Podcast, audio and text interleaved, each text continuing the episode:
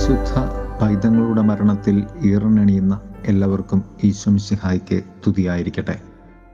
തിരുസഭ മാതാവ് ഇന്ന് നമുക്ക് നൽകുന്ന വചനധ്യാനം മത്തായുടെ സുവിശേഷം രണ്ടാം അധ്യായം പതിമൂന്ന് മുതൽ പതിനെട്ട് വരെയുള്ള വാക്യങ്ങളാണ്.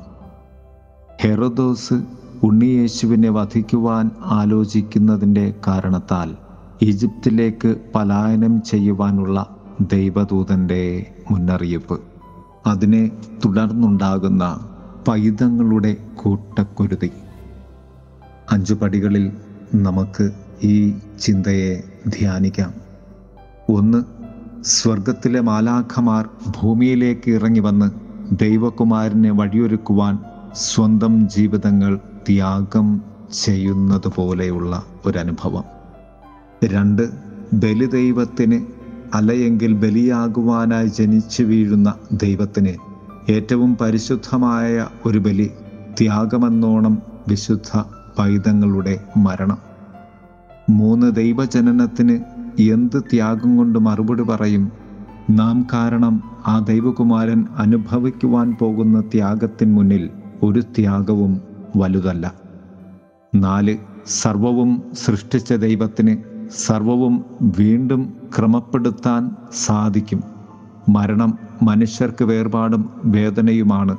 എന്നാൽ ദൈവത്തിന് അങ്ങനെയല്ല.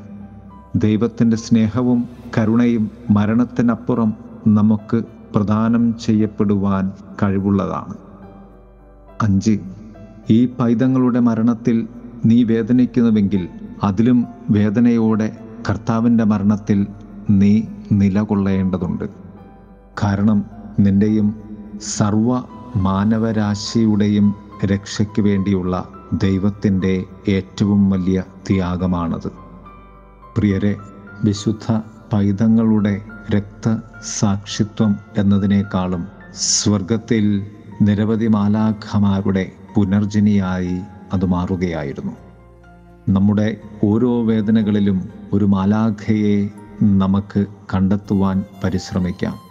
അങ്ങനെ ഓരോ വേദനയും ദൈവസ്നേഹത്തിന്റെ ഒരു പുതുജനനമാകട്ടെ എന്ന് ആശംസിക്കുന്നു പുൽക്കൂട്ടിലെ പൊന്നുണ്ണിയെ പോലെ